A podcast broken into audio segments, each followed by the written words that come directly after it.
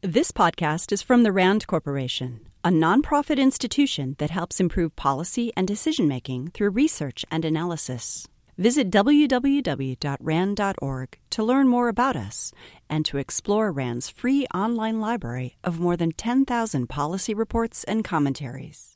Hello, and welcome to RAND. I'm Rebecca Collins, a senior behavioral scientist at the RAND Corporation and director of the Health Promotion and Disease Prevention Program within RAND Health. It's my pleasure to introduce you to our distinguished panelists. Dr. Chloe Bird is a senior sociologist at RAND, where she studies gender differences in physical and mental health and social determinants of health. She has been studying these differences since she was in college and brings us a wealth of knowledge about this subject. She has also studied the neighborhood effects on cardiovascular disease among women. She co authored the book Gender and Health The Effects of Constrained Choice and Social Policies, in addition to authoring and contributing to many journal articles and publications on these topics and more. Dr. Karol Watson is a cardiologist at the Geffen School of Medicine at UCLA. Dr. Watson is the director of the Women's Cardiovascular Center at UCLA, the co director of the UCLA Program in Preventative Cardiology, and the director of the UCLA Fellowship Program in Cardiovascular Diseases. She has studied and published on subjects such as the prevention of heart disease and cardiovascular disease in African Americans. She is the chairperson of the Scientific Advisory Board for WomenHeart, the national organization for women living with heart disease, in addition to several other boards.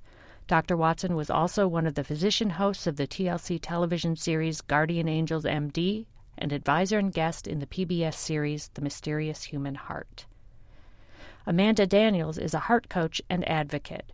Her blog, Voices to Share Healing Hearts One Voices at a Time, was inspired and created through her own story of survival and healing. Ms. Daniels co founded the WomenHeart of West Los Angeles support group. She promotes awareness for women living with heart disease as a trained WomenHeart champion and as a spokesperson for the American Heart Association. Her story has been featured on local news and in Shape magazine. Please join me in welcoming our panel.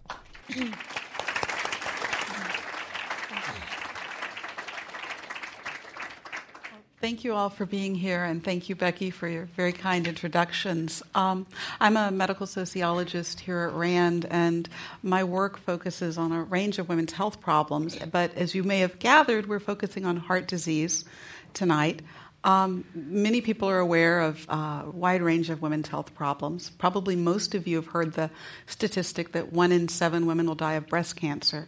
Uh, uh, far fewer people realize that one in three women has heart disease. One in three women worldwide will die of heart disease. Um, so tonight we're going to be focusing on uh, heart disease in women. Um, the leading cause of death among both men and women is cardiovascular disease, but when you break it down and look at heart disease separately from stroke, um, it's the leading heart disease is the leading cause of death for both men and women, and stroke is the third cause of death for women. Uh, so we've got uh, a lot to talk about.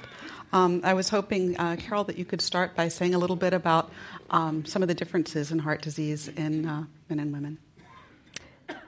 So, heart disease presents in a number of different ways, and that's the problem. So, a pain in the chest can honestly be caused by anything from the skin in the front to the skin in the back, and your body's not very good at telling it apart. Physicians can't tell them apart, it's almost impossible to tell them apart.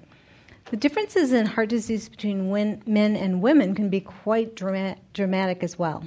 So, what we know about how heart disease develops in men and women is that the arteries supplying blood to the heart start to clog up, but it's only usually a 30 or 40% clog that suddenly ruptures open and dramatically shuts off blood flow, and that's a heart attack. In men, that's almost always the case. You have a 30 or 40% blockage in the arteries, it suddenly ruptures open, so it immediately goes to 100%. The blood stops flowing, and it's a dramatic pain in the chest. No one can ignore that. For women, what you often see is 30 40% blockage in the chest, and the chest, the arteries get kind of irritable. They squeeze and tighten. They don't let blood flow go, but then they loosen up. They squeeze again, and then they loosen up. So you can have sort of a stuttering chest pain that is kind of easy to ignore. If you go to an emergency room and say, I just don't feel right, it feels different. Or I'm just short of breath, or my jaw sort of hurts, or my stomach sort of hurts. That can be the heart, but it doesn't sound nearly as dramatic, and it's something that is not on the forefront of everybody's mind when they hear that. If a man walks in and says, I feel like an elephant sitting on my chest, everybody jumps into action. The cath lab goes. It's the dramatic. You see it on, you know, your yeah. Sunday night emergency medical show. It's it's it's beautiful and it works that way. But when a woman comes in and saying, "I just haven't felt right for the last few days," they're sent home saying, you know, go see your doctor in the morning, get some rest, stop being so anxious, and and that's not necessarily what what we need. So. Those are some of the differences. The number one co- the number one symptom with heart disease in both men and women is some amount of chest pain, but for men that's usually the predominant symptom. For women, it's usually a part of a constellation of other symptoms like jaw pain, shortness of breath, unusual fatigue. So, um, Amanda, um, we were talking earlier about um, how women are less likely to, to, to step up and, and go seek care for yeah. that, that different pain. Yeah, it's amazing, as Dr. Watson was saying. And I have to, I'm so honored to be here, so thank you for, for inviting me. Um, so, I have a support group at UCLA for women living with heart disease. And um, so I have the most amazing women that come in. Uh, we have every month they come in, and um, the most common thing that I hear from these women is that they didn't know they were experiencing a heart event. And then they'll go into the ER and they'll be misdiagnosed. I mean, my partner who co founded the group was told she had asthma when she was in heart failure.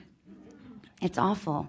It's awful. And then these women, it's you're not listening to your body. And unfortunately, as Karol said, as Dr. Watson said, we see this picture of someone having a heart attack and they go in because there's that elephant on their chest, whereas there's so many other symptoms. And I just, I'm here because I love to educate people and to make women, especially the men that are here, the women that you love, to go home and tell them, Have you been listening to your heart lately? Have you been feeling? But honestly, I'm very spiritual as well. What have you done for your heart lately? And are you feeling any of these symptoms? And the symptoms are different. They present themselves differently. I have patients that have come in, and this is so apropos to us women who we do everything for everyone else. And when do we take care of ourselves? And one woman had a library book that was due, but she was undergoing a heart event and she should have called 911 and i urge everyone there's a, a wonderful psa and it's called um, don't miss a beat call 911 and it's great because it's a song that will actually it goes through the symptoms and you'll get it in your head so that you can share that with all of the women you know in your life about the dizziness the shortness of breath um, the more the nausea the jaw pain. Um, and so if you can go back to everyone and you can share that heart disease actually I'm, I'm the face of heart disease which is pretty amazing when you look at me. I don't think that any one of you would ever look at me and uh, you could never imagine that i'm taking medication daily. I take beta blockers and ace inhibitors. And i've had a procedure a month before my wedding. My wonderful husband is here tonight. But i had a procedure i had something called a cardiac ablation a month before my wedding. And uh, but i'm here now to show you that it can it can be done you don't have to worry. You don't have to be scared to know that maybe that little chest pain you're having, that little shortness of breath when you're working out, it could be something more. And you don't have to fear it because there's so many of us that are living with heart disease too. And, and it's a wonderful community to be, to be a part of. So. Yeah, definitely. The, the research backs up the, the anecdotes that uh, that you've reported. That um, women, we, are all aware that men often don't seek care, uh, might be afraid of being the worried well, and and don't want to go to the hospital and be told it's not a heart attack. Um, but women uh, don't want to give up the responsibilities at home and disrupt everything. So, in one of the studies, um, they found that the most often common statement women made to the, the EMTs when paramedics arrived was, I really hate to bother you. Um, women also take, it's longer between the time the EMTs arrive and the time they leave home because they're busy delegating everything off to somebody else and apparently sending their library books back um, instead of getting in the ambulance and going. So, so, one of the things that we want to be sure everyone takes home is um, that heart disease doesn't discriminate. Right. Um, and, and, as Amanda mentioned, women are pretty intuitive. So we're always, we're kind of, when something's not right, we have an inkling in the back of our heads. I, one of the best studies I've seen was done by the American Heart Association. They gave a script to uh, that they read to different women, and they said, if your best friend came to you saying this, every time I run, I feel short of breath, my chest hurts, and what would you do? And they 100% said, I'd make her go to the doctor or call 911. Then they flipped that script around and said, what would you do if you felt like every time you were working out you got short of breath and your chest started hurt? They said, I'd take a nap. I'd call my sister. I'd call my mom. I, you know, a lot of so we sort of know what the right thing to do is and when we should do it, and it's getting that point across that we need to do it. It's okay to take care of yourself. And women will do it when they're pregnant. When when when when a woman has a sense that there's something wrong about pregnancy, they will go and seek care. And, and, and you get told uh, when, you're, when you're being seen for prenatal care, if you are convinced there's something wrong, don't take no for an answer. And, and they can be pit bulls for not taking no for an answer and finding out what's going wrong. And, and we'll do that for our spouses, our loved ones. Uh, we need to get women to understand that self care isn't selfish. So, so they're thinking about another person when they're pregnant. They're thinking about their, their child. So it's okay to think about us too, because who's taking care of all those other people? That's a, one of the things. We wouldn't expect our cars to work without um, ever taking care of it. Um, our, our, our, spouses, our kids to be healthy without ever um, seeking. We're not going to be good to anyone else. Mm-hmm. We can't do anything for anyone else if we're sick. So. Mm-hmm. So um, why are the heart disease outcomes worse for women?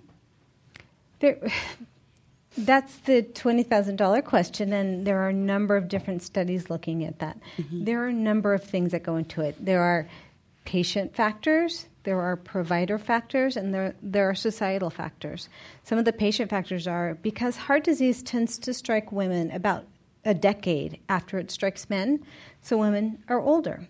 They tend to have more hypertension, maybe more high cholesterol, other comorbidities, so their outcomes then may be worse. Two, the healthcare system, again, it, it's really built on, and this is for decades now, the model of the, we call it the 70 kilogram male. That's where we learned, that's where most of the heart studies and tests were, were validated. Those were, that was the research when a man has heart disease, this is how it looks. And that's what we learned. So we're just now catching up with some of the great research by Dr. Noel Bairey Merz and others on how it looks in women. So we're kind of just getting that.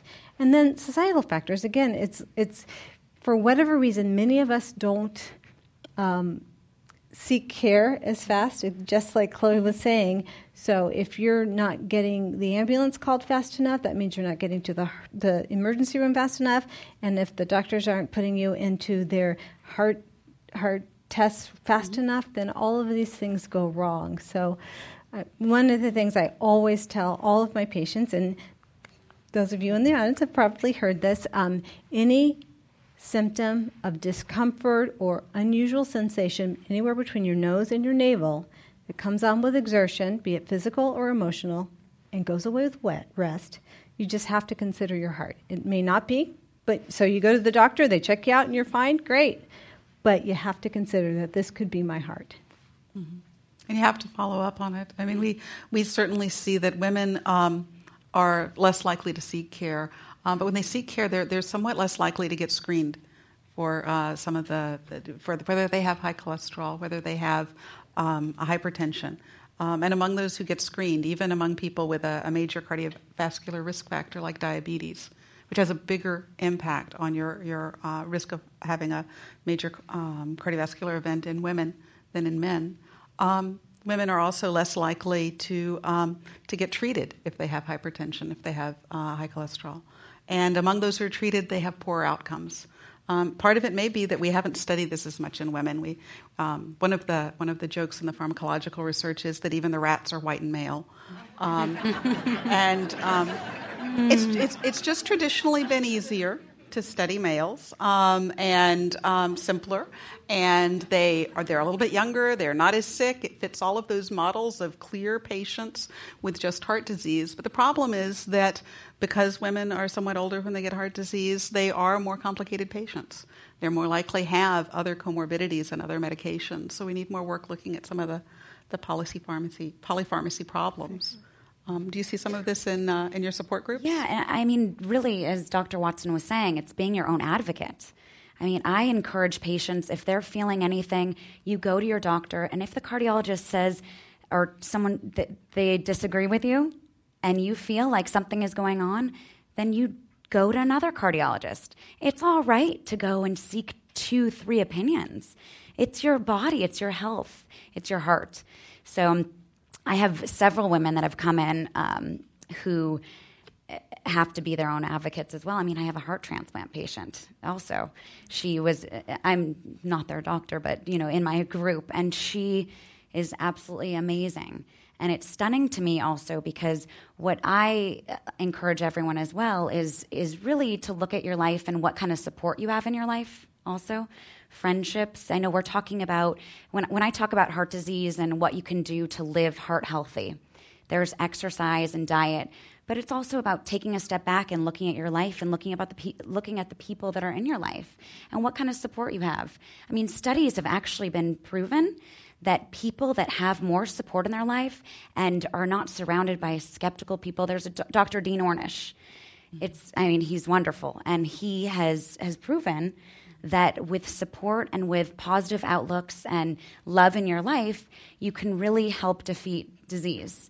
And so I encourage people also when they're looking at their own heart health and and their life in general, all of you here tonight, to to look at that as well and to take that into it's it's another factor in your heart health. So one of the other issues is how you present as a patient. It's entirely different to go in and say, I had this problem the other day, but it went away.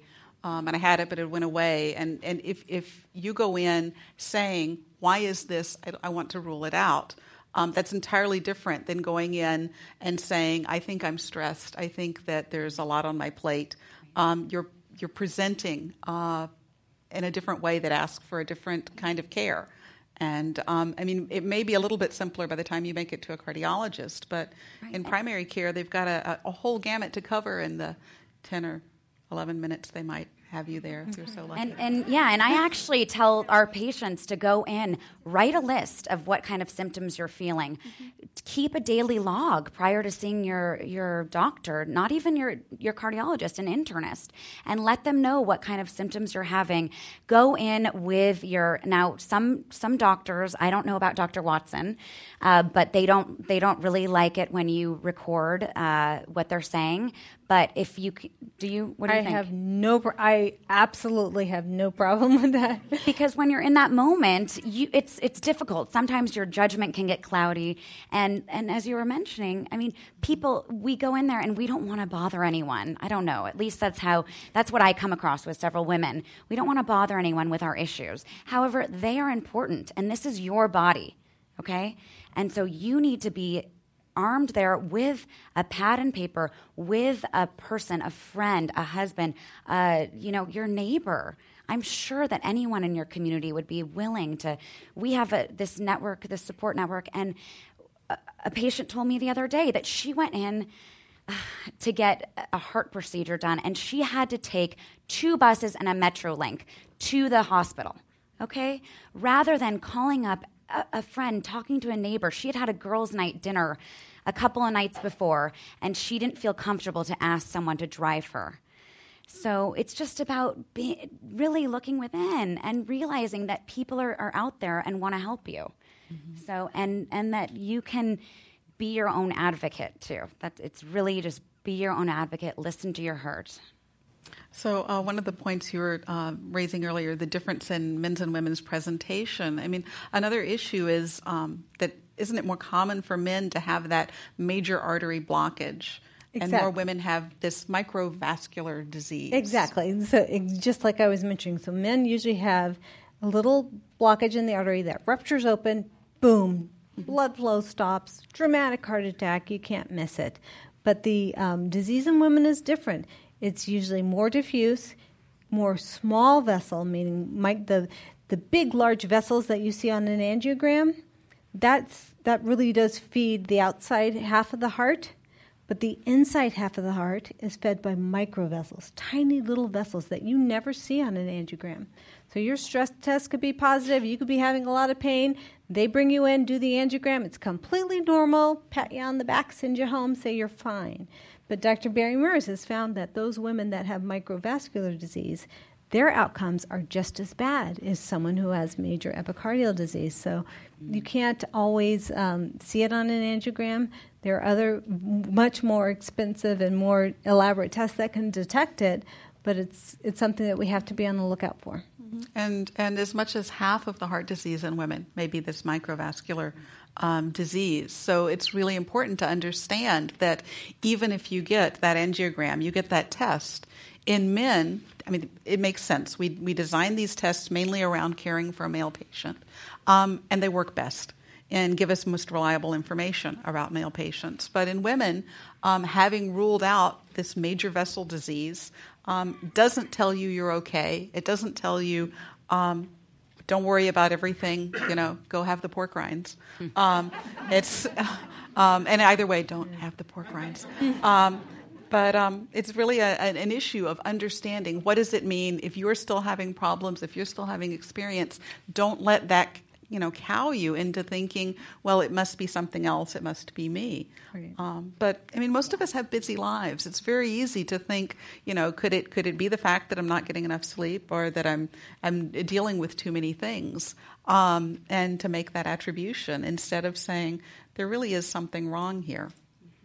Right. So one of the things that oftentimes women were told was, "Don't worry, honey, you're just stressed." Well, it turns out stress kills. So exactly. It might be that you're just stressed, but they've done really nice, elegant research showing that coronary spasm and angina, not your heart not getting enough blood, can be elicited by physical exertion or emotional exertion. And in fact, in women, it's more common to have angina or your heart not getting enough blood elicited by emotional exertion than it is physical exertion. It's just the opposite for men, but for women, really, stress can kill. Mm-hmm. And, and leave people with the impression because the pain resolved, because it went away, doesn't mean it's not physical and underlying origin. It doesn't mean that it was just because of the stressful circumstances at the time. Um, I'm sure you see people who don't um, don't seek care, don't get the, the follow up care that they need. Mm-hmm. They don't, and yeah, I mean, there are patients also. They travel abroad and then they have a heart heart event, and uh, they didn't realize. I have a woman who had actually had a heart attack abroad, but she didn't realize that until she came back home. And so, and I'm sure, do you come across patients like that where they've all the time? It's unbelievable. They've actually suffered a heart attack and they had no idea they recall an event. Yeah, I remember about three months ago, I was sick as a dog. I couldn't breathe. I had a really bad cold or something. No, that was a heart attack. Mm-hmm. Yeah, mm. it's really and, and, you can pick it up by seeing a difference in their, their EKG afterward. You see a change that had to have happened because of a of a major event, um, and and it happens in men too, but it's more it's a more common problem uh, in women. But you know, heart disease it kills more women than all the cancers combined. I mean, that's pretty unbelievable when you think about it. And uh, I don't know, for me at least, I'm just so honored to be talking about it because it doesn't seem like it gets as much attention as some of the other diseases. Whereas, I'm, don't get me wrong, because I, it's awful any type of disease, but I, I just think it's important for people to really understand the severity of it mm-hmm. and that it's worldwide too. It's really in fact, um, most people don't realize, but since 1984 in this country, more women than men have had um, have heart attacks, have had major uh, cardiovascular events, and more women than men have died of heart attacks. And yes, they're older at onset, but they also typically have uh, a long life expectancy as long as as the men. It's not um, it's not very simple math that explains uh, the problem or the solution. Um, we also don't really understand yet what to do best about some of this microvascular problem. Absolutely correct. We really don't because we designed strategies to treat the epicardial, the big vessel disease, because that's what most people were getting, and that's what we thought was the major culprit in heart attacks.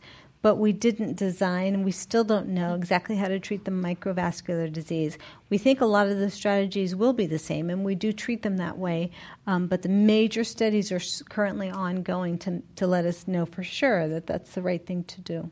Mm-hmm. And this is where some of the numbers you were talking about come in, Amanda, that, that although we have huge success in raising money for, for caring for cancer um, and for, for breast cancer, less money goes to care for, for, for research on heart disease than for breast cancer. And that's including the research, all of the American Heart Association research on men and women. Women still make up a relatively small subset of the patients in, uh, in uh, heart disease studies in this country, even when we take into account the, the Women in the Women's Health Initiative yeah. study. There's a huge disparity. It's unbelievable. Breast cancer gets all this funding, and heart disease is down here, which is, mm-hmm. and when you think about the numbers, it just doesn't really make sense. And there's what's interesting, there's a whole new sort of subfield of cardiology called cardio oncology mm-hmm. because what they're discovering now is that survivors of cancer end up dying of heart disease. There's a big correlation between chest radiation for any cause, lymphoma, breast cancer, whatever, and subsequent development of heart disease. So now we have to figure out not only how to care for patients with a priori heart disease, but patients who get heart disease secondary to treatment for can- cancer. And we were talking about this a little bit uh, earlier this evening with some of the people um, here that um, that one of the consequences of our successes in medicine is we have more people living with disease, um, and that leads to new problems like having people who survive cancer and uh, and it turns out have a, an exceptionally high rate of, of having heart attacks. And it's it on the face of it, you know, that's that's a success that people are living long enough for this to happen. But it starts to tell you something different about how we need to organize care.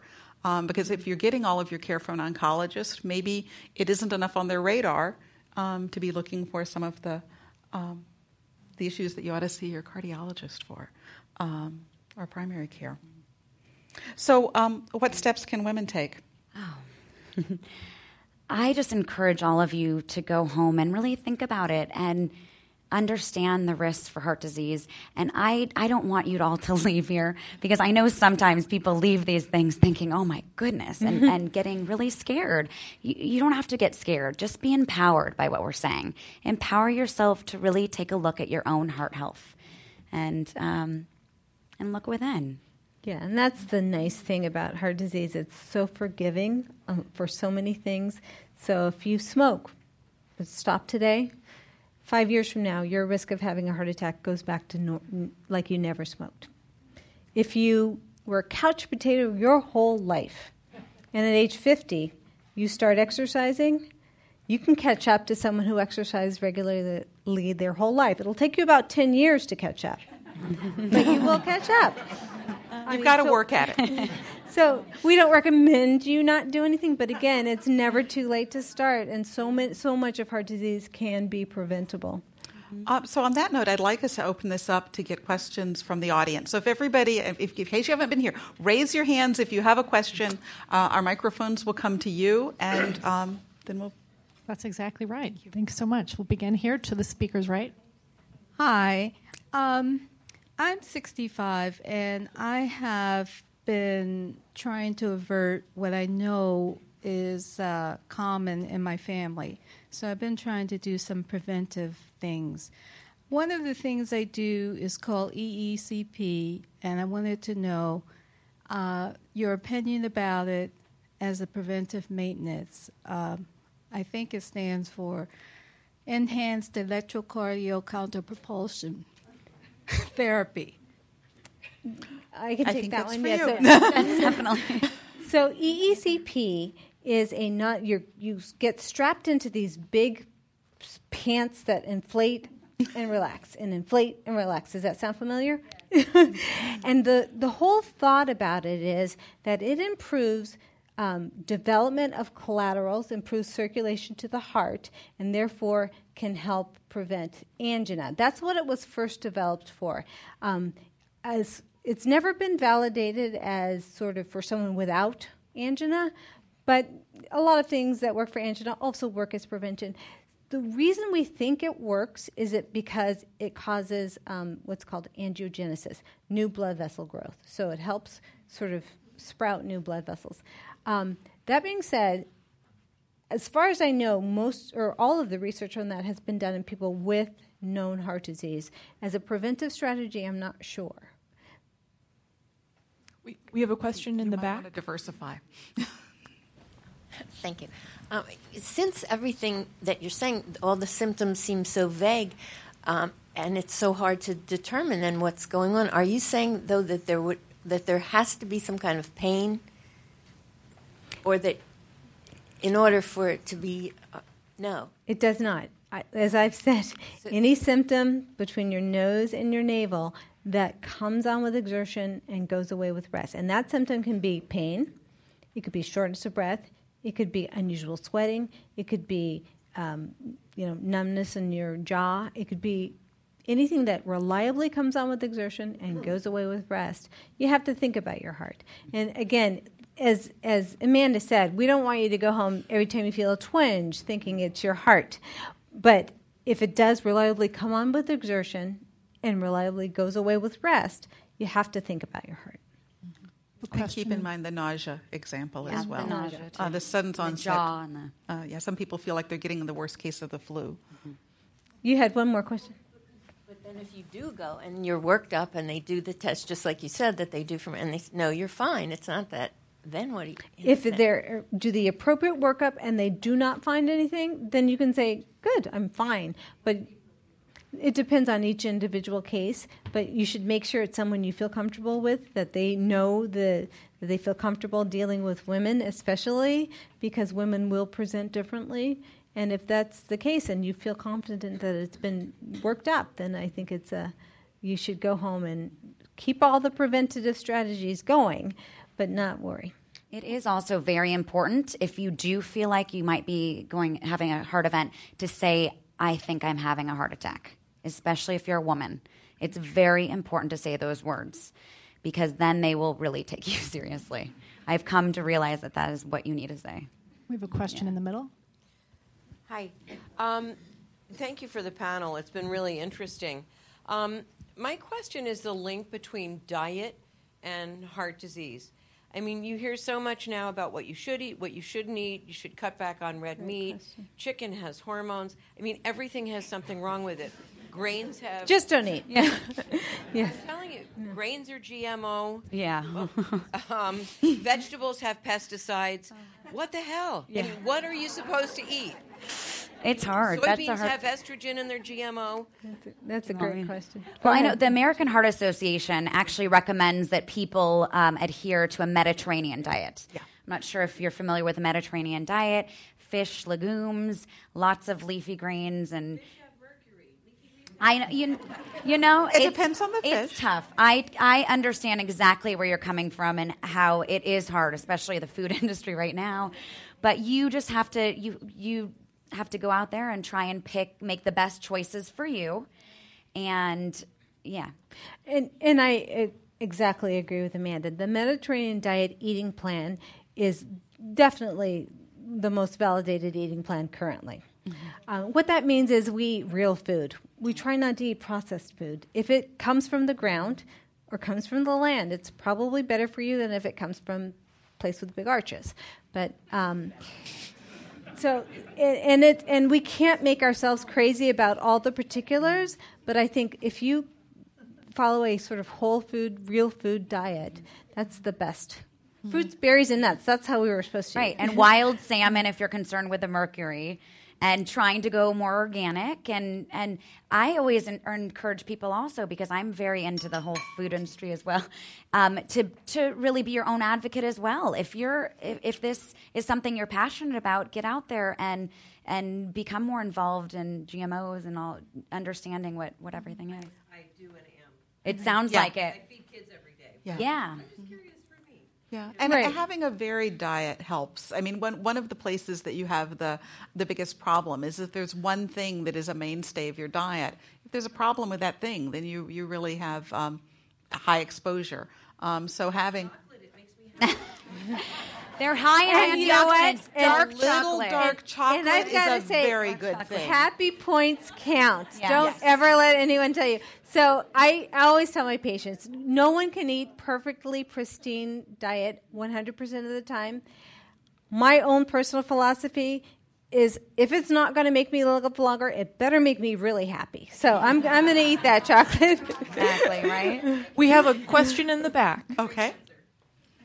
In line with what you were saying, I'm curious um, about genetic markers as well as estrogen, the impact of estrogen. Do you want to? um, which genetic markers? Well, genetic, sorry. Uh, genetic markers in terms of things that we should be looking out for in our family histories. Yeah. So um, the the overall family pedigree is a much better way to go than try to look at every single genetic marker because if you go to the medical literature. Once a week, there's a new genetic marker that's been associated with risk, and you could make yourself crazy, and there's nothing you can do about it. But knowing your family history and what your overall family risk is will help guide you to your treatment. I know my family all dies of heart disease. I better get to see a preventive cardiologist pretty soon. I know my whole family has high cholesterol. I'd better talk to my internist about getting on cholesterol. I know that everybody has hypertension. I better work on relaxation, stress reduction techniques, things like that. And there are a million genetic markers, like you said, that have been associated with, but when you look at them, the percentage of risk that they can can actually explain is about 0.0005%. I mean, it's a very small percent. And the second question was about estrogen.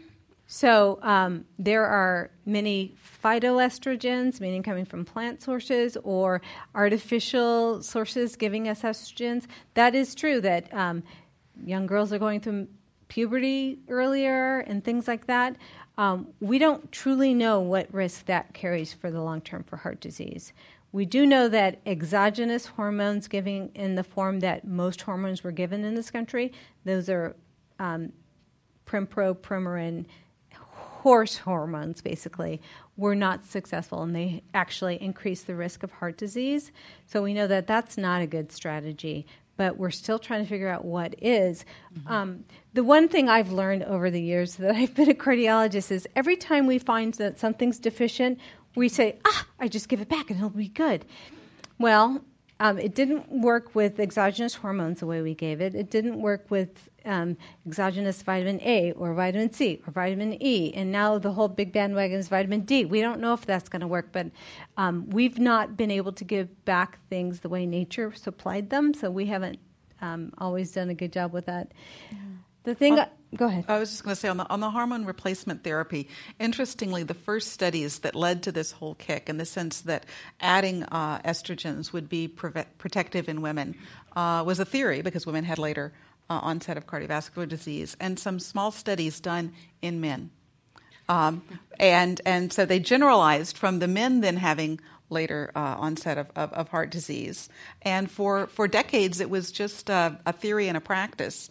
Uh, when the Women's Health Initiative study was was funded, it was considered by by many to be a boondoggle because it was And- so clear. and it was so and obvious unethical, in unethical, unethical to even to even try do a trial um, and to, and have some women not go on hormone replacement therapy. And it turned out um, that it was actually a very bad thing for women, increasing a variety of cancers and increasing. Uh, Which uh, is why heart research is so important. Yeah, it's, so, so there's so funding research, doing research, and in doing research on the population you're going to treat um, is critical.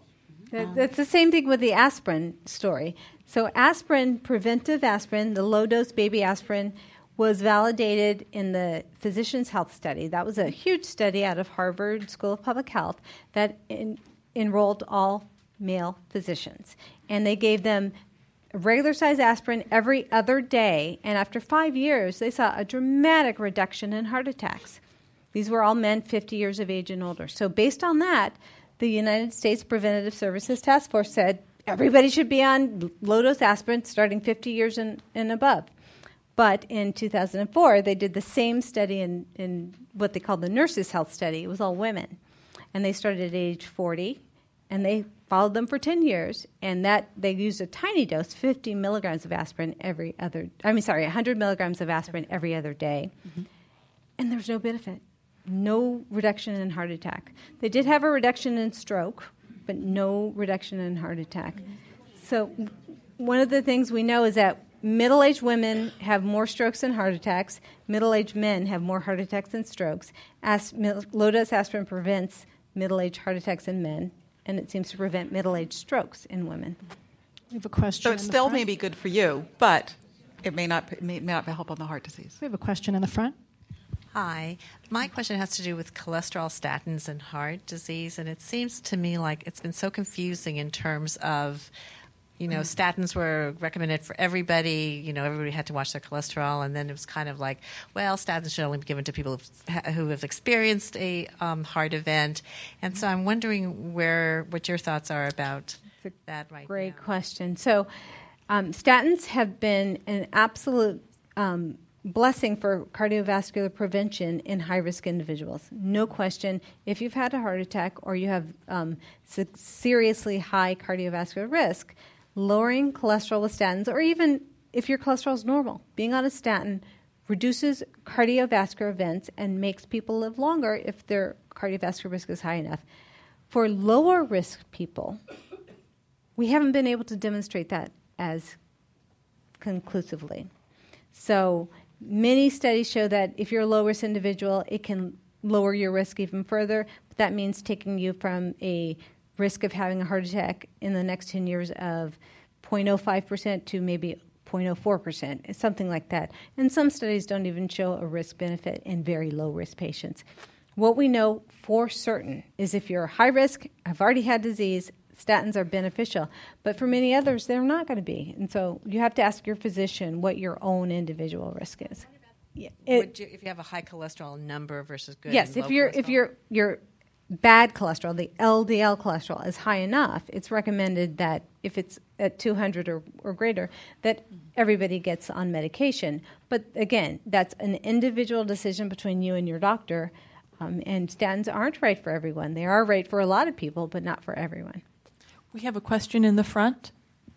I'm not sure that I understood exactly what you were saying, but it seemed to me that we were talking about uh, men having uh, problems because of their arteries uh, outside the heart, but women had more problems in uh, smaller arteries within the heart. And I'm wondering what we can do in the way of asking our doctor to do tests, or uh, how can we discern whether or not we have these smaller problems yeah. inside the heart. And you did describe it very well. So, um, the microvascular dysfunction is only a research test and certain research facilities like Cedars-Sinai or UCLA can do them. Um, it's not that they're necessarily recommended for all women either, but it's uh, it's something that you can speak to your individual physician about, and it's not something they can order from you know the lab or anything. It's a research study that only research institutions can do. We have a question to the speakers, right? Um, uh, my name is Dr. Simon Simonian. I'm not a cardiologist, but um, I wanted to address the issue of prevention. Uh, we've talked about uh, diagnosis and treatment, how to make the diagnosis, and I wondered if we could say a word about prevention. And I know a little bit. I want to share with you, see if you agree with it, Dr. Watson. Oh, please. Uh, namely, Dr. Ann Pan, P-A-N, from the Harvard School of Public Health, published a study of 11 years follow-up of uh, patients, both genders, 46 plus, uh, published in the Archives of Internal Medicine. And 11,000 patients were followed up. And there were um, uh, seven preventive criteria that these patients were asked to uh, practice. Uh, uh, namely, as you know, uh, one is to be active active 30 minutes a day. Second is to have normal blood cholesterol below 200 milligram, milligrams per deciliter. Third is to be eating a healthy diet, Mediterranean diet. The fourth is to have a normal blood sugar, 100 or below, uh, starving. Uh, and the next one is to have a, uh, uh a, a, normal blood pressure, 120 over 80 or less. And the next one is to have an ideal weight uh, by eating low calories. and the last one is to not smoke. So these, and she found with her colleagues that the death rate, instead of being 100% as expected, was 63% reduction as a result of these seven principles of prevention. What do you think about I absolutely agree. And she also found out, though, that amongst women, it was something like only 3% had all seven of those. So it was pretty rare to have all seven, and but it's and relatively rare among men as well. And, Um, uh, most people the- have the- a subset. Absolutely, of- of the, good behaviors. The study I I know of um, was looking at the nurse health study in those exact same seven parameters. Moderate alcohol intake was actually one of them too. Um, so it must have been eight. But they found that it was a vanishingly small group that had all of those practices. But you're absolutely right. Those people live well into their 90s if they do. They do very, very well. We have a question in the center. Well, just one one more point first. Um, the other thing that we're getting increasing data on is that it's not just how active you are, how much you're active, but the sedentary time um, that you have, how much time you spend sitting, and we do a lot more of it now with more screens uh, in front of us. I always feel awkward saying this to a to an audience that's sitting to listen to us. I mean, we should just jog in place Yeah, briefly. right. Um, but um, yes. Okay, so uh, I'm over here. Hi. Hi. Uh, I just wanted to ask what, um, you know, I have all those seven, and yet. What what are the differences that we can expect as a normal expectation of aging? Because I don't feel. I mean, I feel like I'll be running to the doctor every 15 minutes if I just went every time I was out of breath or dizzy you know, or uh, sweaty because I'm a runner and things like that. So I really like what can we, what should we normally expect? What are normal characteristics of aging that are not having anything to do with cardiovascular disease? And I would really also like a definition of cardiovascular disease. Does that just mean the clogging up? Or is there like a whole spectrum of when you say disease? I'd like a definition of what falls under Yeah. that banner. Do you want to start with the definition, and then we'll. So the, the definition of cardiovascular disease in the strictest sense is any disorder of the heart and vessels. So that can mean heart failure having nothing to do with the arteries. It could mean blockages of the arteries. It could mean myocarditis, meaning an infection of the heart. It's any disorder of the heart and vessels. Um, that's the strictest definition, and that's the one I like to use. Um, and in terms of when, how do you know what's normal and what's not? Of course, we're all going to slow down as we age. We're going to get more tired and things. The thing I always ask my patients: Do you find yourself out of breath doing things that other people find not difficult? So it's not just so if you're walking around the block and you find yourself out of breath, that's not normal. But if you're running a marathon and you're a little out of breath, that's okay. so if you find yourself obviously doing normal activities, re- regular things, and getting out of breath, that's not normal. Another thing that you need to look for is is there a change in what you're experiencing as difficult? Is there is there something different in what's happening to you? Um, amazingly, it's it's quite hard for us to study what's normal aging um, because we don't. Well, one, we don't have any normal people. Um, we all are unusual examples of people. Um, and so when you try to follow a population and sort it out, and we have some studies where we've tried to follow a select group of very healthy people starting at age 60 and going on, and then people say, well, but, but that was a selected sample. Um, and we see the people age very differently. Um, partly depending on how active they've stayed, partly depending on, on their diet, um, and partly your, your genetic history starts to play out and over partly time. based on the seven characteristics of this gentleman. Exactly. It's, it's Um, exactly right. yeah. The good news is that the same things that you need to do per, for prevention are the things you need to do for secondary prevention. So really, even if you've gotten the tests and they say it's good, and you know that they're not as sufficient as um, if you're if you're a guy and saying that there's you could probably rule out heart disease. Um, you need to do the same things now um, to make sure. You need to follow these behaviors. You need to, to focus on having, uh, you know, some engaged social uh, contacts with other people, um, and, uh, and and listen to. Uh, are you giving yourself the advice that you would give your friend uh, or your sister? Listen to your body. Listen to your heart. We have time for one last audience question right here in the middle, the hardest one to get to. I have a non clinical question. The genetic com- component you answered very well. Amanda, where do you meet? When do you meet? Oh, yes. Mm-hmm. So, our group meets the second Monday of every month at UCLA's Cardiac Rehab Center. And you can go to womenheart.org to find out more. And I believe that it's in the program In the Peter as well. Morton building? I'm sorry, what? In the Peter Morton in building? the 200 building. Peter Morton. Mm-hmm. Yeah, the 200 building. And um, yeah, it's a wonderful group of women that It's a meet. fabulous group of It's women. absolutely unbelievable. Uh, on July 8th, which is our, our next meeting, though, we are having a picnic. Um, in the Potluck. park. Potluck. So it's a potluck. Um, feel free to get my contact information or it's WomenHeart of West Los Angeles at gmail.com to email us. What time? And, um, it's at. okay. So the picnic, it's we meet at 7 p.m. This meeting's at 7 p.m. From 7 to 8 p.m. And um, yeah, thank you for, for asking because it's very important. Support is, is wonderful. So um, I wanted to take the, the moderator's uh, protocol and ask each of you um, if you had one, one minute uh, to ask a question in the elevator of a major policymaker, what would you ask them to do while in office? Um, you want to go first, Amanda? I would ask that they look at women and heart disease, that more research is funded specifically on things such as estrogen levels, such as um, just essentially women and heart disease. We we present ourselves differently than men, and we are genetically different. We're different human beings. We're different people. There is it's what is it? Men are from Mars and women are from Venus. Mm. so why not look at us medically that way, and why not actually set aside funds for women and heart disease? So that's what I would. I would do the same. So that's thank you for saying that for me. But I also would ask them to make it easier to live healthy lives. So I would say make sure we have bike paths, make there be street lights, make the sidewalks safe, make you know, let us have um, the chances to be healthy.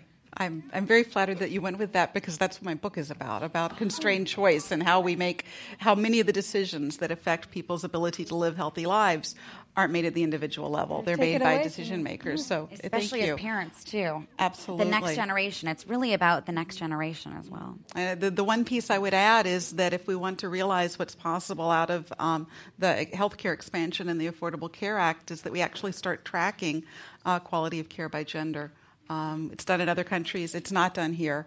Um, and it's certainly not that there aren't enough women for us to be able to get good numbers. Um, Half of us. yeah. It's the majority. Um, so um, that's on that note. I want to thank everyone for coming. Um, please thank our panel. This presentation is provided as a public service by the RAND Corporation.